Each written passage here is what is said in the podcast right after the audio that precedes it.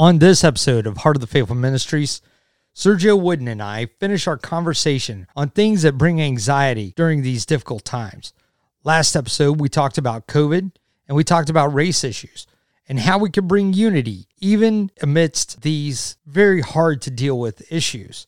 And now we're going to tackle politics and maybe even get a little bit further.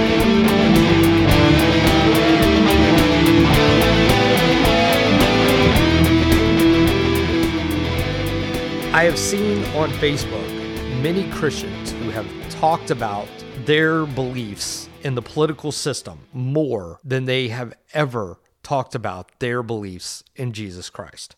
And these are some people that I have known that have come to church regularly, but have still put more faith in our democracy than they have in the church. And I, I guess the question that I have for you is Has capitalism kind of been a downfall for Christianity up to this point? If not a downfall, I would say more of a detriment to Christianity because we've become so comfortable that we feel that we are secure, where other countries that don't have the securities that we have given to us legally through our rights as citizens of this nation. Those other countries, they are suffering an oppression because they don't have the rights to meet, but yet they will go into the night and meet.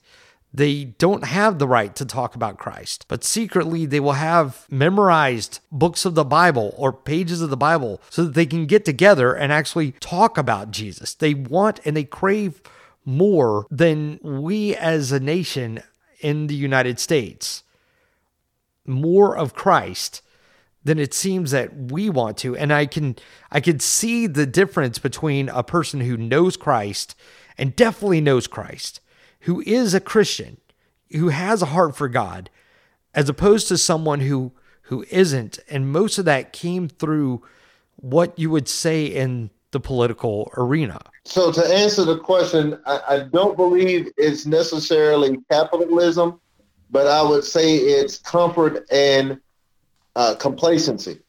And whether or not capitalism helps us become comfortable and then complacent, I'll let you decide.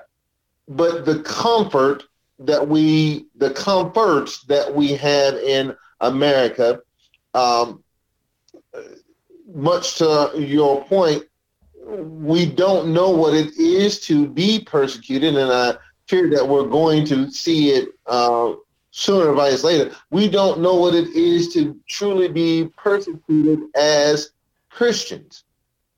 Uh, you talk about your Chinese brother and sister, and, and, or your North Korean brothers and sisters, or your brothers and sisters in Iraq and in the United Arab Emirates, or in places uh, like the Congo, or in Jafar. Uh, we're talking about just the mere appearance that you would have entertained listening to a Christian thought will get you killed. Without that real oppressive thought anywhere in our psyche, uh, we have gotten to a point where, hey, I, I, I, am a Christian. I, I, I can go to church if I want to, but I really want to focus more on politics. And I will tell you, I, I go back to scripture and, you know, Christ was very clear. Render unto Caesar what is Caesar's. What does that mean? Anything that is Caesar's, the, the whole political construct, the whole uh, black uh, black eye thing that comes with it because of the, the the venom that is spewed, all of the negativity that is associated with, leave that there. But the things of God, the things that are eternal, the things that are going to matter when it comes to where you will spend eternity, yeah. That's what really is going to matter. And so, with that in mind, you know, if you want to be political, by all means. But at the end of the day, um, I go back to something that the song has, has said, and as uh, the song was crafted, it took from Scripture.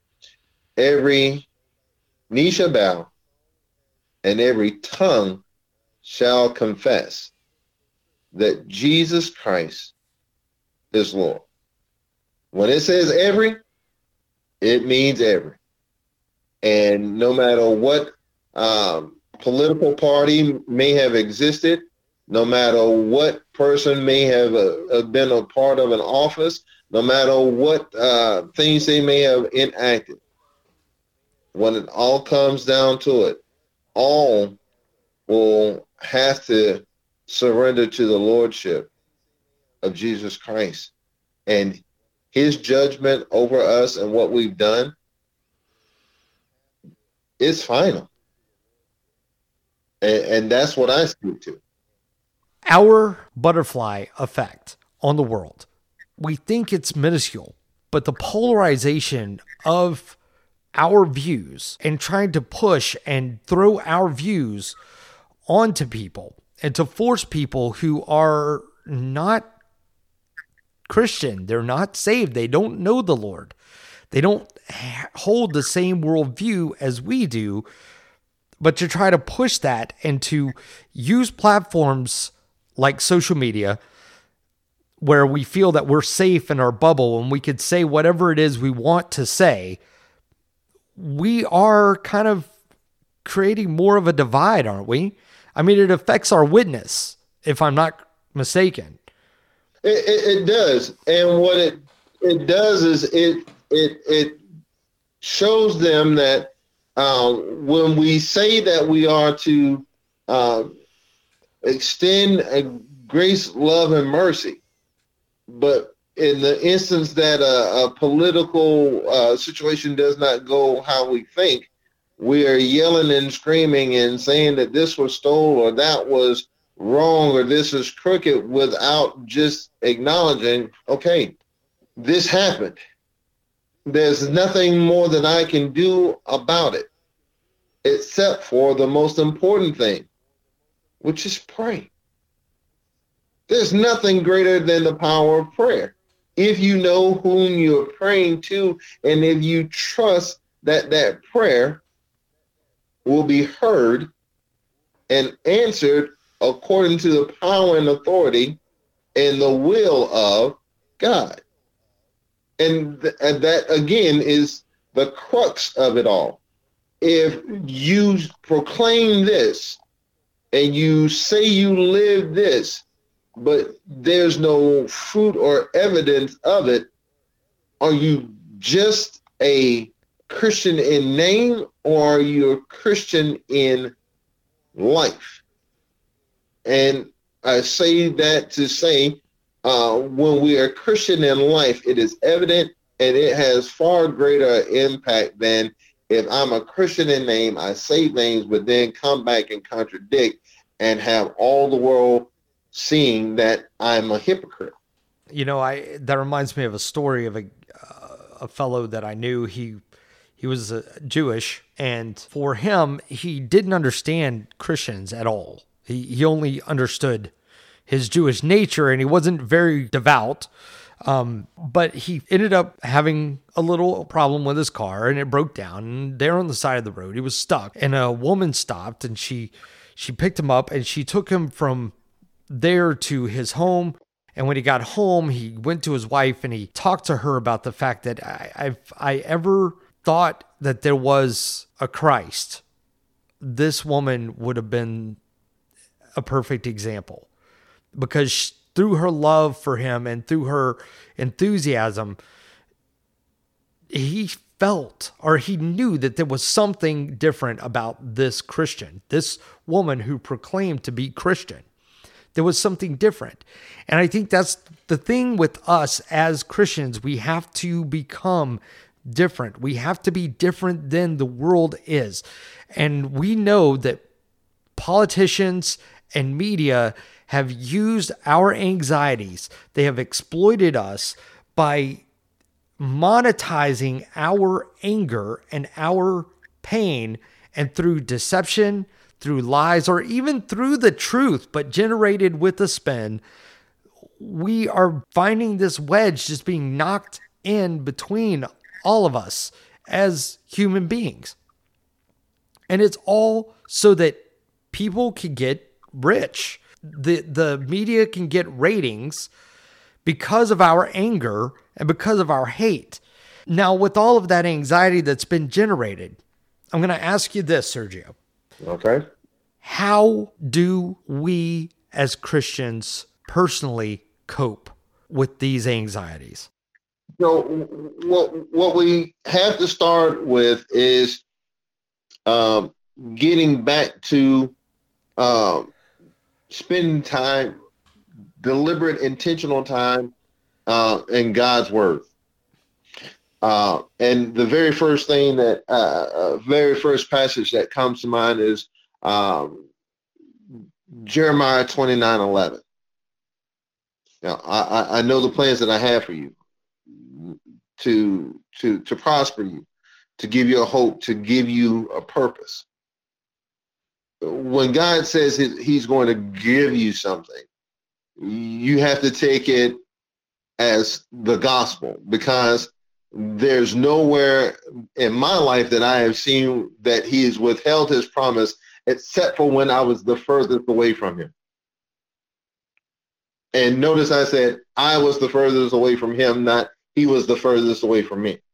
So we when we get back to deliberately spending time in his words, we know that there's that promise and there's uh, the the reminder be not anxious for anything uh, that is to take place tomorrow, but worry only about today's things because what you have today is enough.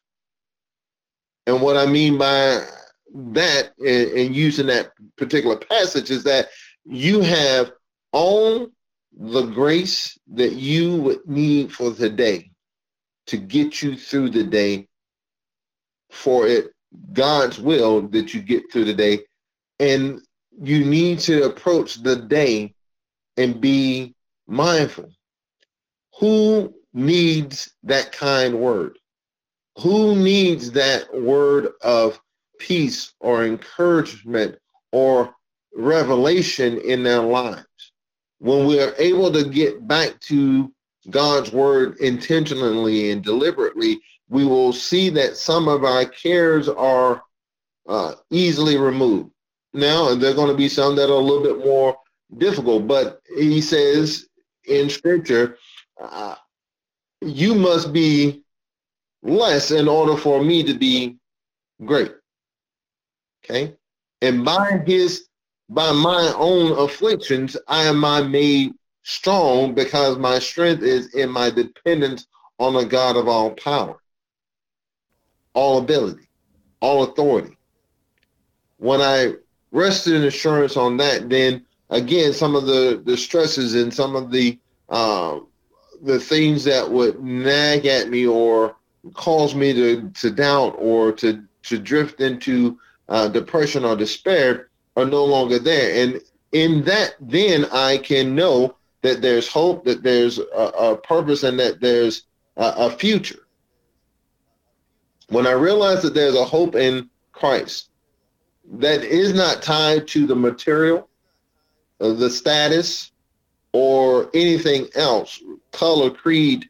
Um, you know, when I realize that hope is in Christ and Christ alone, and that I may have to endure some things, but He said that I would endure some things.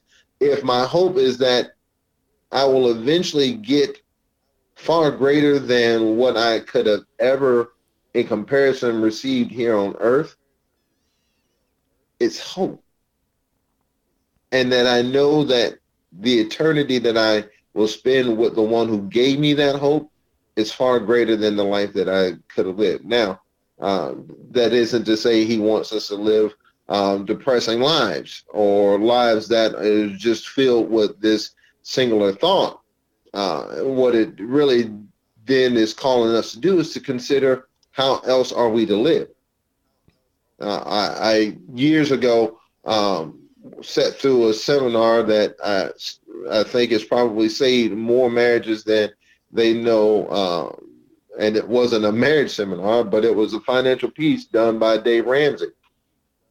But this this singular thought that he kept putting out throughout his presentation was this live like no other so that you can live like no other. And when I've shared it with people, they're like, you just said the same thing twice. No, listen.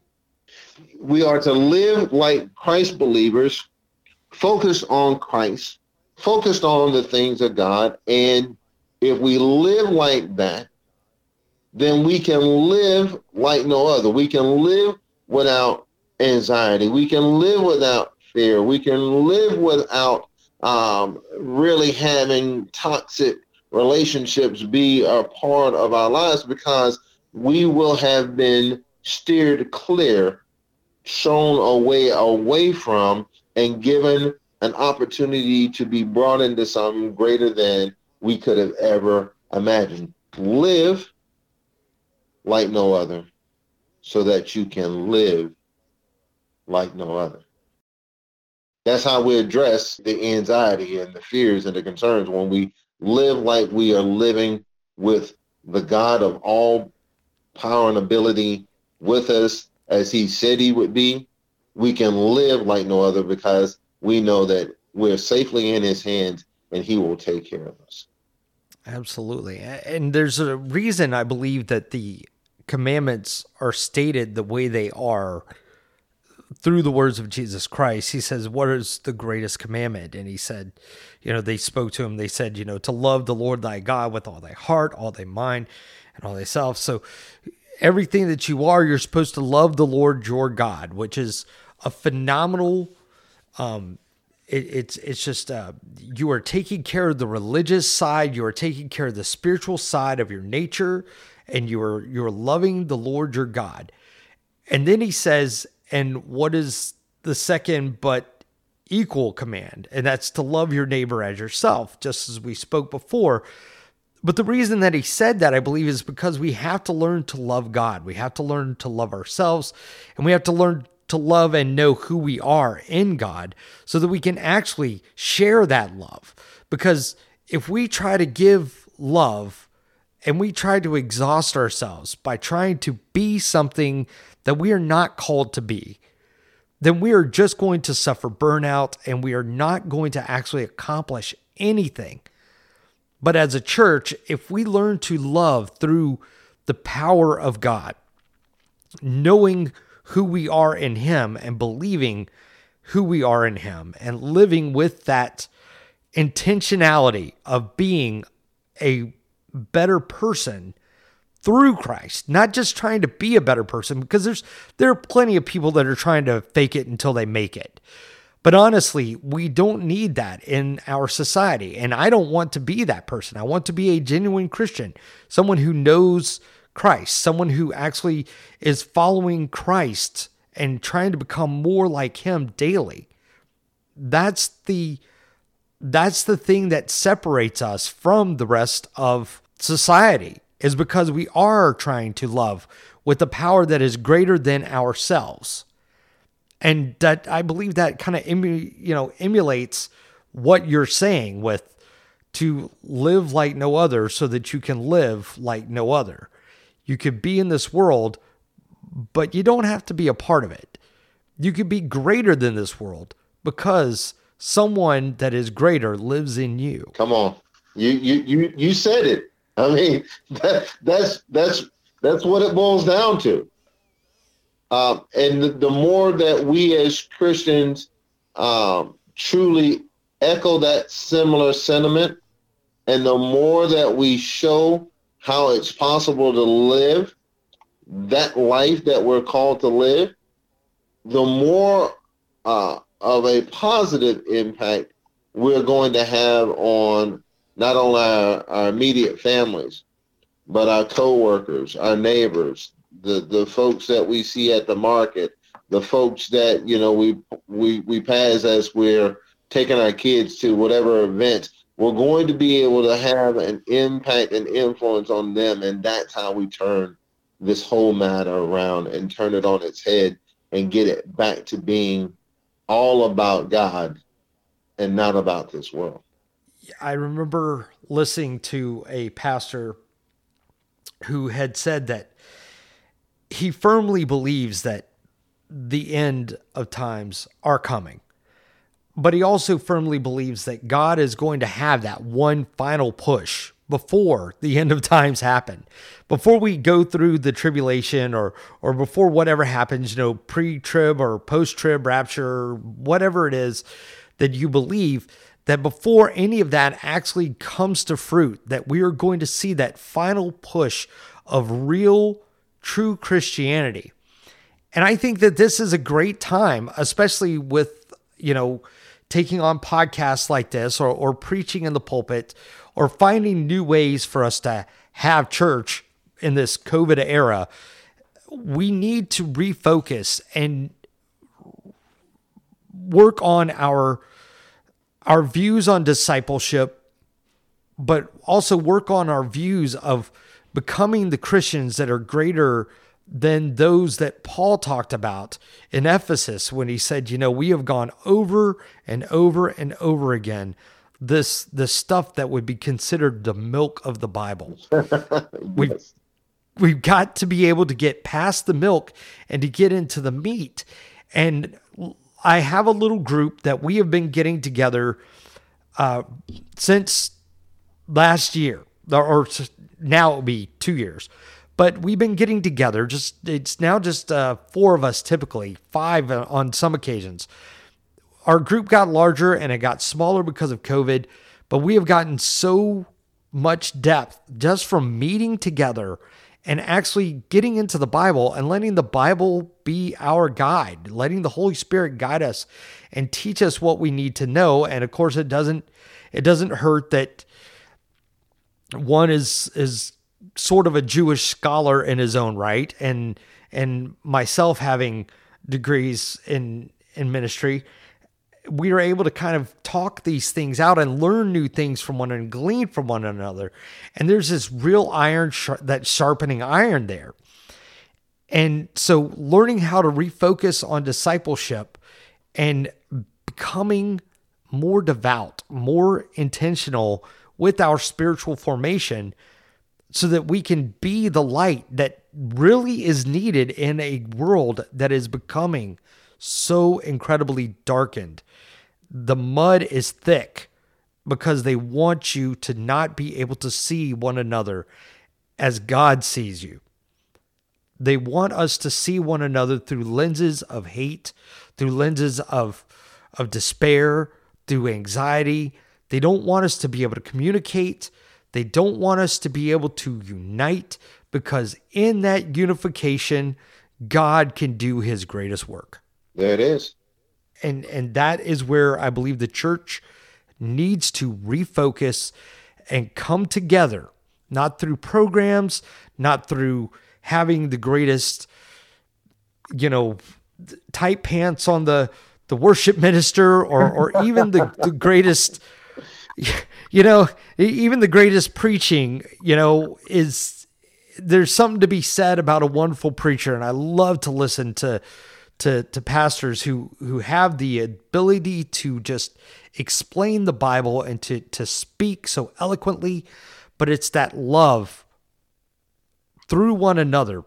That's what's going to bring all of these people who are hurting to Christ is giving them a place to find acceptance, for them to know it's not about what you've done, but about who you are. Because whatever you feel is wrong with you, believe me, there are no hurts, there are no pains that cannot be brought to Christ. And that's where the church really needs to refocus is to be I, I hate to to put it this way because I used to say this about some of the restaurants in Atlanta that it was the filter basket of Atlanta because that's where all the the crud tends to to collect. Uh, but really the church needs to be that filter basket. It needs to be the place where people who are down and who don't feel that they are accepted find acceptance. They find a place for them to be. And we can't do that as long as we're continuing to be divided. Because how can you come together and share in ministry if you can't even share a political view with one another? That's one of the things that we have to be mindful. What are we? What value is it to talk politics if it divides us away from the spirit of God that is supposed to unify us? Uh, I, am mindful. I, I, very rarely talk politics. I very rarely talk, um, you know, sports teams, and I very rarely. I, I kid you not, I, because I, I've seen it where you talk about the wrong sports team and the wrong to the wrong person at church, and you might have a civil war on your hands. But uh, again, it it goes to and it speaks to this. What is worth speaking about that would divide us from what God is unifying us to? And there's nothing. There's nothing worth talking about that may cause division uh, that undoes the work that God is trying to do in unifying us under his banner. there's nothing. There's I mean you you can't point to one singular thing that would make me say, "Yep, I really want to discuss that," and I don't care how um, it may uh, cause friction. I'm going to talk about it um, because it needs to be said, especially if it's going to cause me to be divided from my brothers and sisters. I have to be mindful that everything that we say, do, and think must bring honor to God's name and must glorify his kingdom. And if it does not honor and glorify, why, why should we discuss it?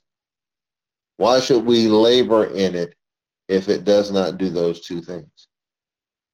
And more to that, it causes us to be divided to the point that we stop acknowledging that, and we're believers on the same side of this. You know, or we're believers on one side of the coin, and I'm a believer on the other side. But oh, we're on a quarter, but you're on the head side. Oh, you're not a tails quarter, so I, I can't do nothing with you. Uh, you're part of the same quarter. No, no, no, no. He's on the other side. But you you do realize that there's two sides to the quarter. I, no, I, I'm on the head side, and that's all that matters. That makes absolutely no sense. And it's hard for someone to say, "Why should I listen to you?" I mean, it, why should I listen to anyone who claims to be a Christian, but yet they can't even get along? They can't even have a conversation with one another. Right. And if we can't even have a conversation with one another, how are we going to have a conversation with others, especially in the areas of race? We saw how much heat those conversations got. Whereas if everybody just calmed down, had the conversation, and let each side speak because everybody has a valid point. Unfortunately, everybody has a valid point. Some people are a little bit too crazy, but that's okay. But there is validity somewhere deep down in these arguments of race. Same thing with political issues. There are so many polarizing views, but on both sides of those, both sides of the aisle, both sides of those beliefs, there is a validity to the arguments.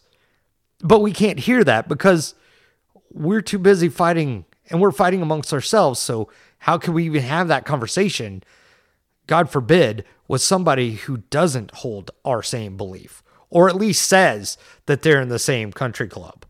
Right.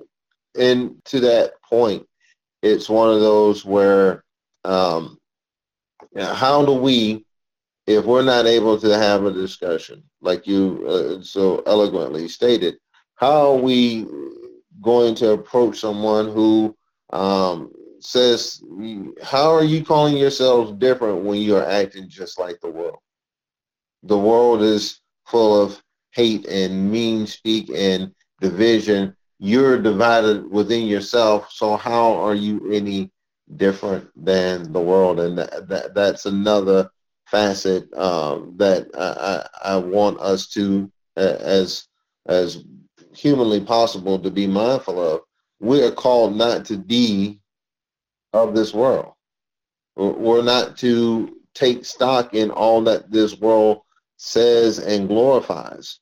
What we are to take part in is the kingdom of God. And we know that we are sojourners. We're just here temporarily. And we know that uh, there's going to be a time when we either are ushered into our final destination and our final place, which is in heaven, or the alternative. And the fact of the matter is, is that uh, hell is a really real place. Uh, and there are some folks who don't think that they're going. They're going to be surprised when they find themselves there. And that's that's a sad reality, but it, it, it is still the truth. Absolutely. Absolutely. It's, it is very sad. It is very sad. I, I guess to kind of bring this whole thing to a close, Sergio, would you mind just kind of speaking to this generation, this, this, uh, the youth of today, they have a ton of anxiety because they're kind of seeing what they're inheriting. So kind of speak to the, the anxieties, of those who are younger, who are looking at um, looking at their faith, and they're going through, you know, this this information society where everything is coming against them, and then seeing the whole world kind of falling apart around them. If you wouldn't mind just kind of speaking to that generation and, and what they should be concerned with. It's one that know who you whose you are so you know who you are and how you act. And there's some folks who probably, when they hear that, are probably going to be like, what is he saying? Know whose you are. Know who your identity is in. Uh, the, the identity of this world uh, is ever changing. Uh, one minute it's skinny jeans. One minute it's baggy jeans. One minute it's not jeans, it's uh, sweatwear. One minute it's you know, ultra colorful uh, uh, hoodies. The next, it's you know, zip up puffy coats. But all of these are ever changing. But whose you are, if you're a child of God, if you're a believer and follower of God, God is the same as He was, is, and forever will be. When you know whose you are, you know who you are you are uh, an heir to the kingdom most high. You are a forgiven son or daughter uh, of Christ, uh, a son or daughter of God. You are uh, someone who has uh, the power of God flowing through you, and that drives what you do. Uh, and you are capable of doing uh, incredible, uh, influential, world changing things. But it has to be those things in that sequence, in that balance. And notice that there were three things, and we know that there's the Holy Trinity, so it works itself out. But when you know whose you are, you know who you are, and then you know what you have been called to do or what you can do. And scripture echoes that. I can do all things through Christ who strengthens me. I can't think of any better place to end this on. Thank you so much, Sergio, for joining me on Heart of the Faithful Ministries podcast. It, it has been a pleasure to speak with you. Uh, my brother, it has been a blessing to me uh, more than you know and I, I hope that we get a chance to do it again. And I hope that it's a lot sooner than uh, just chatting with each other uh, on Facebook. Absolutely. I love the the the fact that we've actually been able to reconnect. But I, I definitely want to make sure that you understand that, brother, you will be coming back because I think we have hit on a lot of different issues, but there are plenty more for us to talk about. Um, so, with that, we're going to end this podcast. I want to thank you all for joining us for Heart of the Faithful Ministries podcast, where we are guarding our hearts above all else, for everything that we do comes from it. Thank you for joining us.